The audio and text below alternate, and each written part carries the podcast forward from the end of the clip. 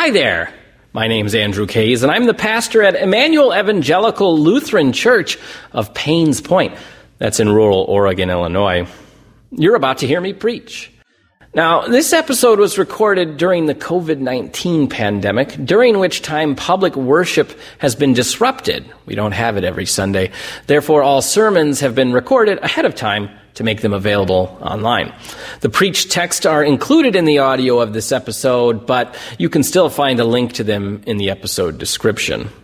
Unless otherwise noted, all scripture is NRSV, used under the gratis policy of the copyright holder, the National Council of Churches.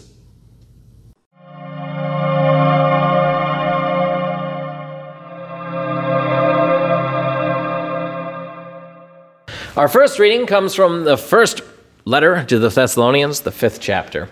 Now, concerning the times and the seasons, brothers and sisters, you do not need to have anything written to you, for you yourselves know very well that the day of the Lord will come like a thief in the night. When they say there is peace and security, then sudden destruction will come upon them, as labor pains come upon a pregnant woman, and there will be no escape.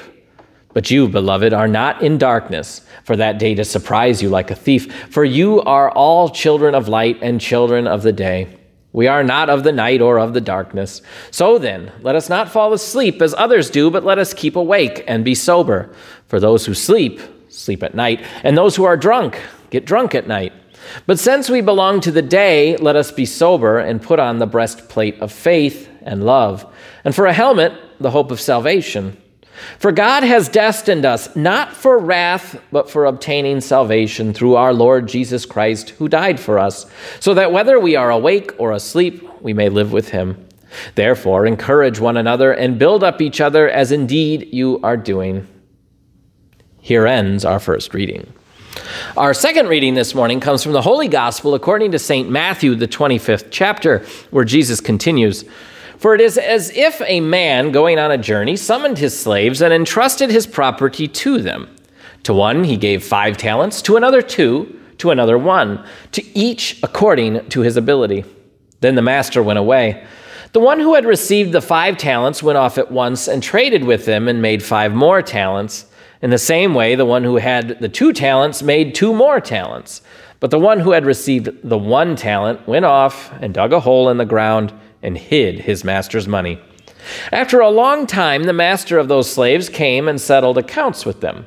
Then the one who had received the five talents came forward, bringing five more talents, saying, Master, you handed over to me five talents. See, I have made five more talents. His master said to him, Well done, good and trustworthy slave. You have been trustworthy in a few things. I will put you in charge of many things. Enter into the joy of your master. And the one with the two talents also came forward, saying, Master, you handed over to me two talents. See, I have made two more talents.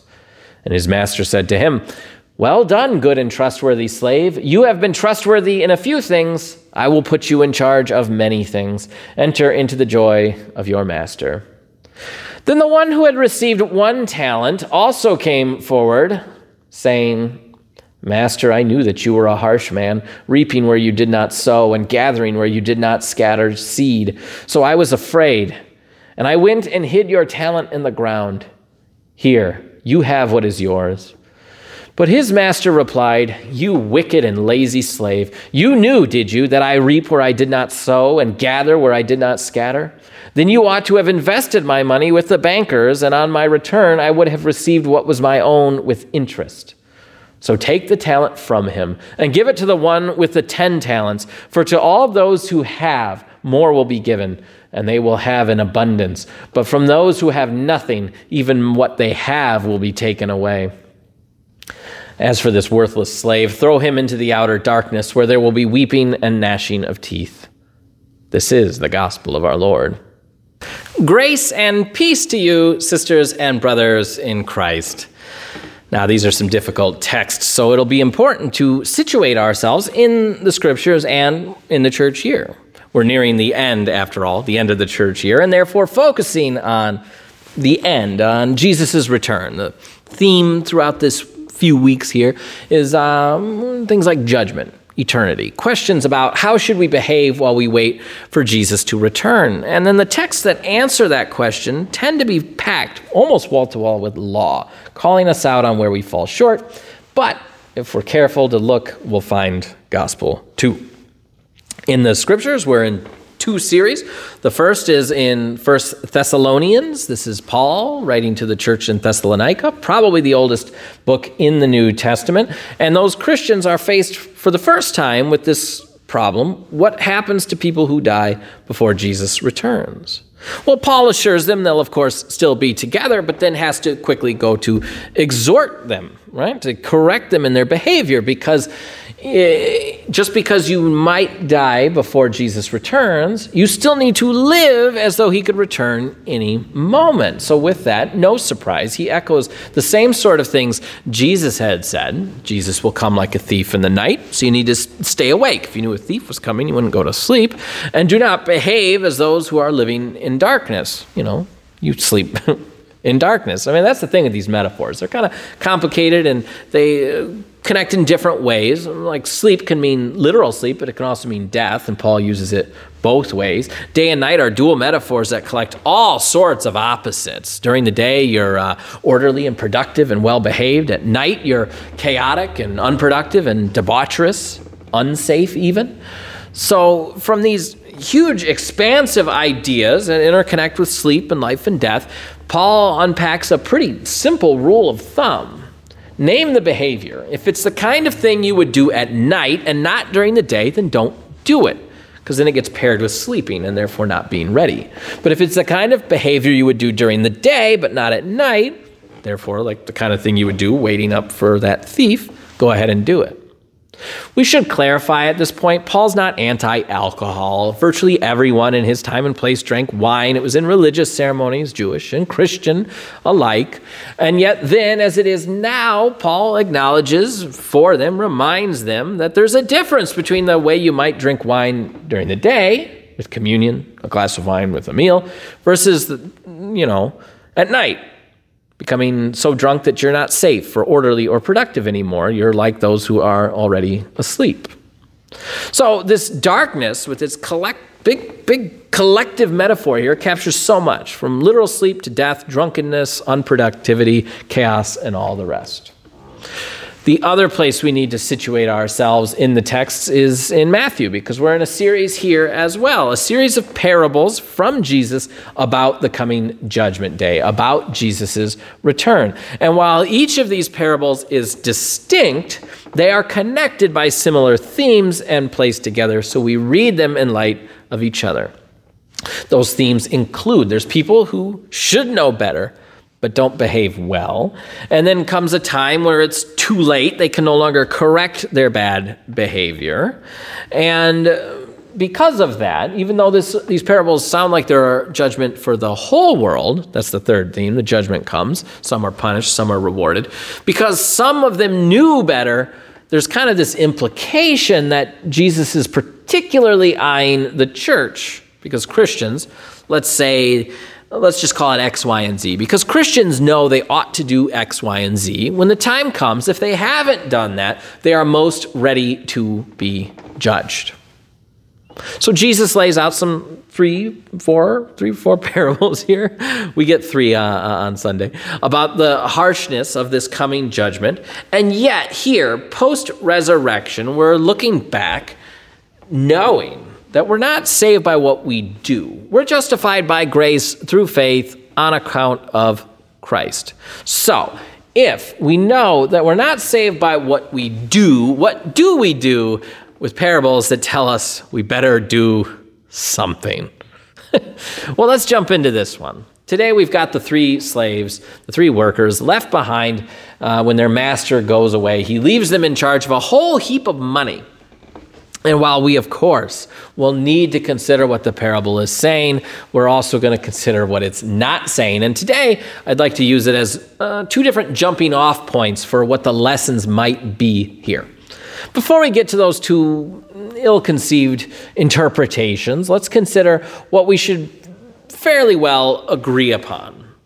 Uh, you know, like the basics of the parable. The master is Jesus. The time spent away is now. It's the era after Jesus is gone and before Jesus returns. The people who have something to work with in the meantime must therefore, well, again, it's like in connecting the whole chapter here, Matthew 25, it could be the whole world, but we know for sure it definitely includes us, the church.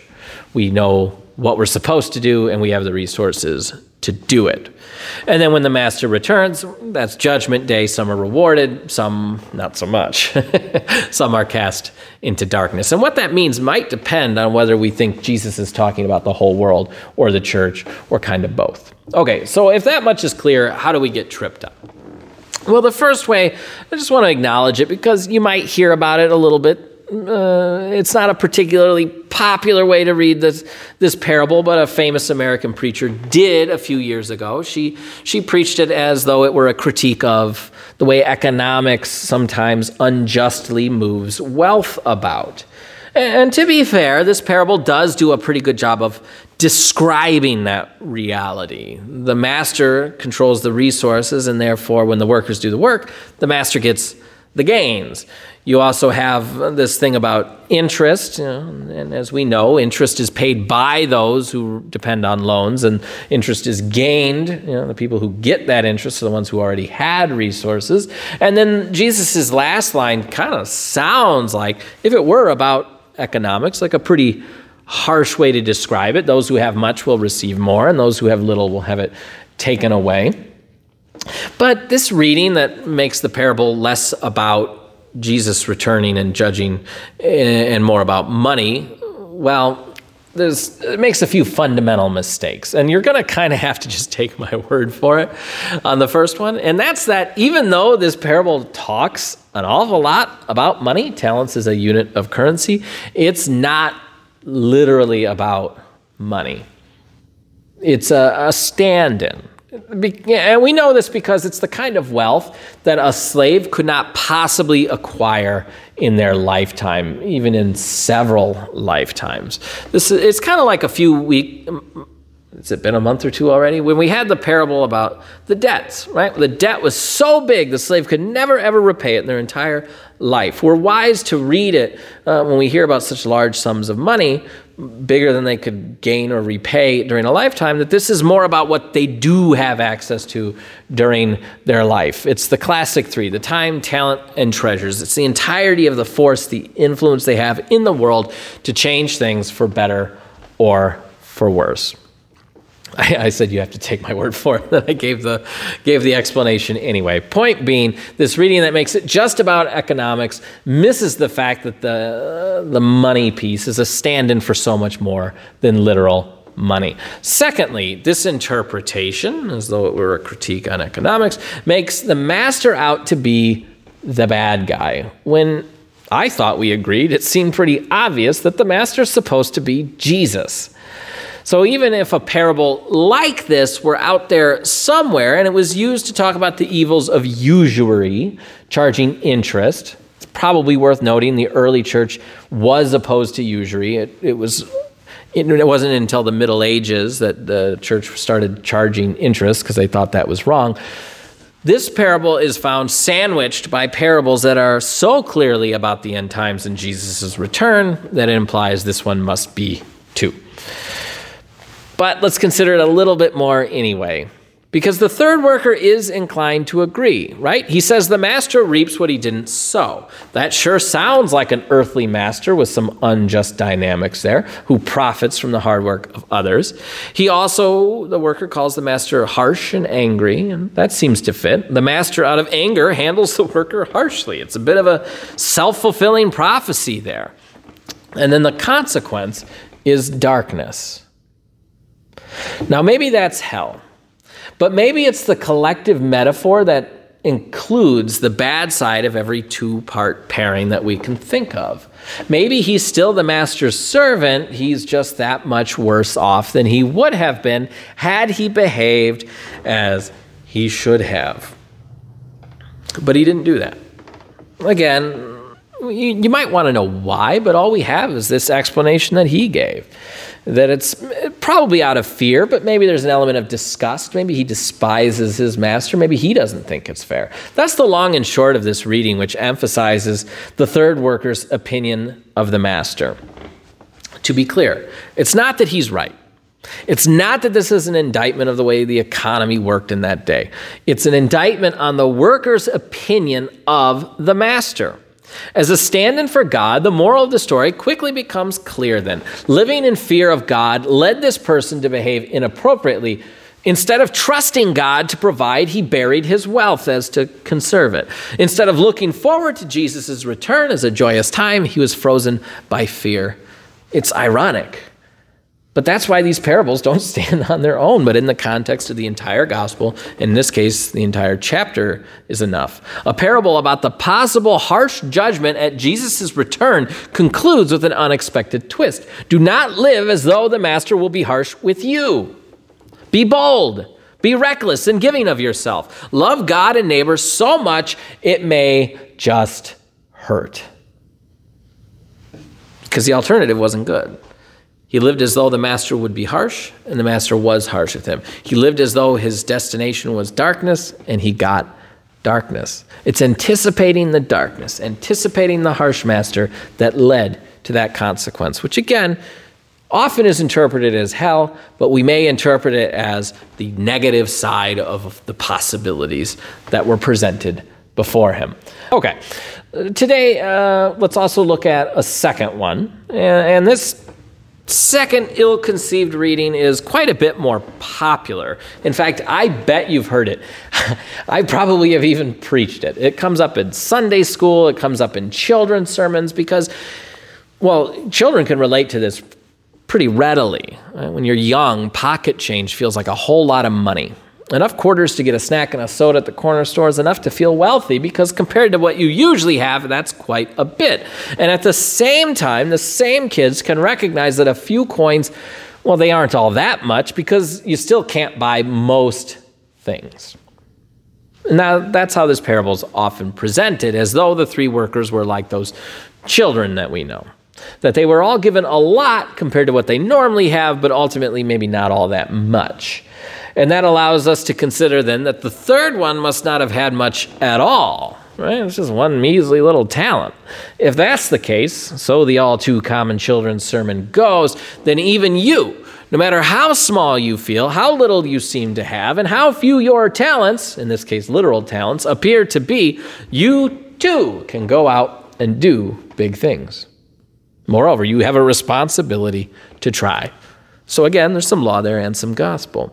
Not a bad lesson. Even if we took a wrong turn to get there, it's still a good lesson. That's still the truth. But one talent is not a little, it's still an awful lot. Just not as much as the other two got. The varying amounts probably do imply the amount you're given isn't an excuse to do nothing, but we shouldn't minimize what he was given. And we shouldn't minimize what we are given either. Even one talent is more than he could have saved up, at least saved up on the side, in his entire life. Because again, it's probably not just talking about money. Jesus is also talking about the time they spent on this. Jesus is also talking about their wits. It says they were given according to their abilities. Jesus is also including the sort of things the workers woulda, shoulda, coulda done, and yet in this case did not. And for that, he's cast out into darkness. Let's end then where we began. What happens to this poor fellow? We certainly do not want to say that Jesus is contradicting himself here. We don't want to say that it's somehow contrary to what we know from this vantage point. That the good news of Jesus Christ, knowing after the resurrection, we know we are saved by grace through faith on account of Christ, not by what we do. Yet these three workers seem to get their reward for the next age based on what they did. Now, it's good news, of course, that even these lowly slaves, because they were responsible with what they were given, were given even more. That much is clear. But what if the good news is also that even though the third one was so irresponsible as to be cast into darkness, he's still the master's servant. There's a tension here that we certainly won't resolve today. I mean, it's hard enough to tease out. I've been alluding to it on and off throughout this that God is both merciful and just, which faces us with this question What does it look like to judge by grace and at the same time be fair? Well, it may look just like this. Perhaps when the day comes, when the next age is upon us, the reward for each of the master's servants isn't identical. Maybe it's not all the same. Perhaps, as we know well, in this life, you can be forgiven and your actions still have consequences. Well, perhaps our actions have consequences even if forgiven by God.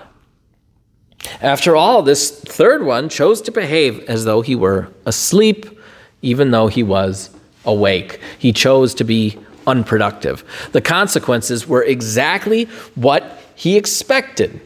He made nothing, he was dealt with harshly, and found himself in darkness. And again, as Paul teased it out, darkness and lack of productivity, and chaos and drunkenness and death are all intertwined in a sense. So, to go along with our three workers, we've found three lessons here though we don't necessarily have to parse them out. If I put them back to back, they sure sound like they go together. Do not live in fear of God, regarding God as a harsh judge. Live knowing God is gracious and merciful. Do not think of yourself as small or incapable. At every stage in life, you have the potential to do a lot of good, and our actions matter. We can fully affirm and proclaim that we are saved by grace through faith on account of Christ, and at the same time acknowledge that our actions have an impact. They have consequences. There's still value in trying to trying our hardest and doing our best, even though that's not to be saved. Good can still come of that good deed. Amen.